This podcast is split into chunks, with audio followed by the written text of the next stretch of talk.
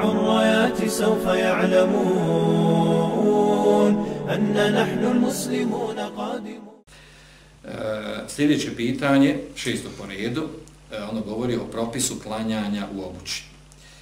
Kaže u pitanju da li se muktedije mora, da li muktedije moraju klanjati u obući ako ima klanja u obući.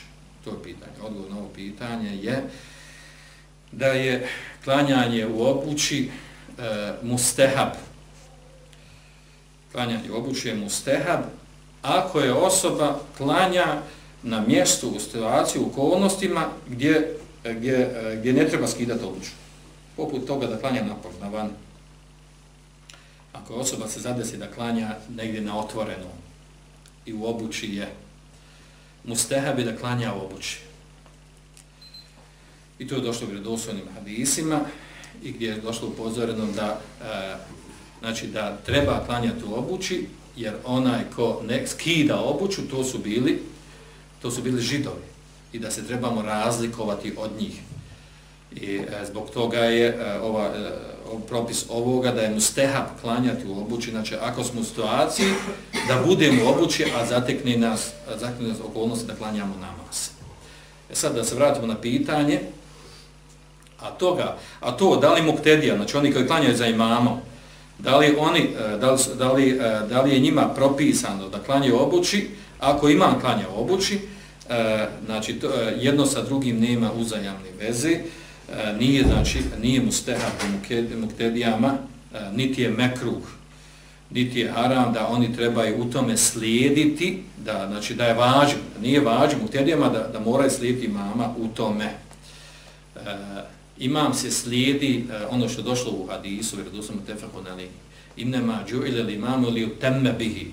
Imam je postavljen da bi se slijedio, pratio u radnjama namaza, a ne u sunetima. Znači, hoće se dizati ruku, hoće se izgovarati, izgovoriti aman, ne, amin, neće izgovoriti amin, amin, hoće se noga podaviti, imam ne podavi nogu na sjedinju, a ona e, ko klanja za njim podavi nogu u imam e, nije u obući, a muktedije e, su u obući i obrnuto, znači u tome ima širine.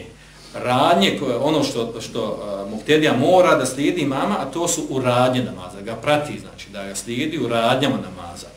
A u stvarima koje su mustehab, ili čak u čemu ima razilaže među učenjacima mezeba, šta se uči, šta su, e, šta su vađivi namaza, šta nisu, čak neki ruknovi namaza razilaze se mezebi unutar toga, znači u tome ima širine sve dok ne potpada u radnje. Radnje misli se na pokrete. I zbog toga je postavljanje imam. Imam se slijedi u pokretima o radnjama, a ne u ostalim stvarima. Naravno, poželja se što više, da, da, da, poželja da se slijedi u svemu što više stvari.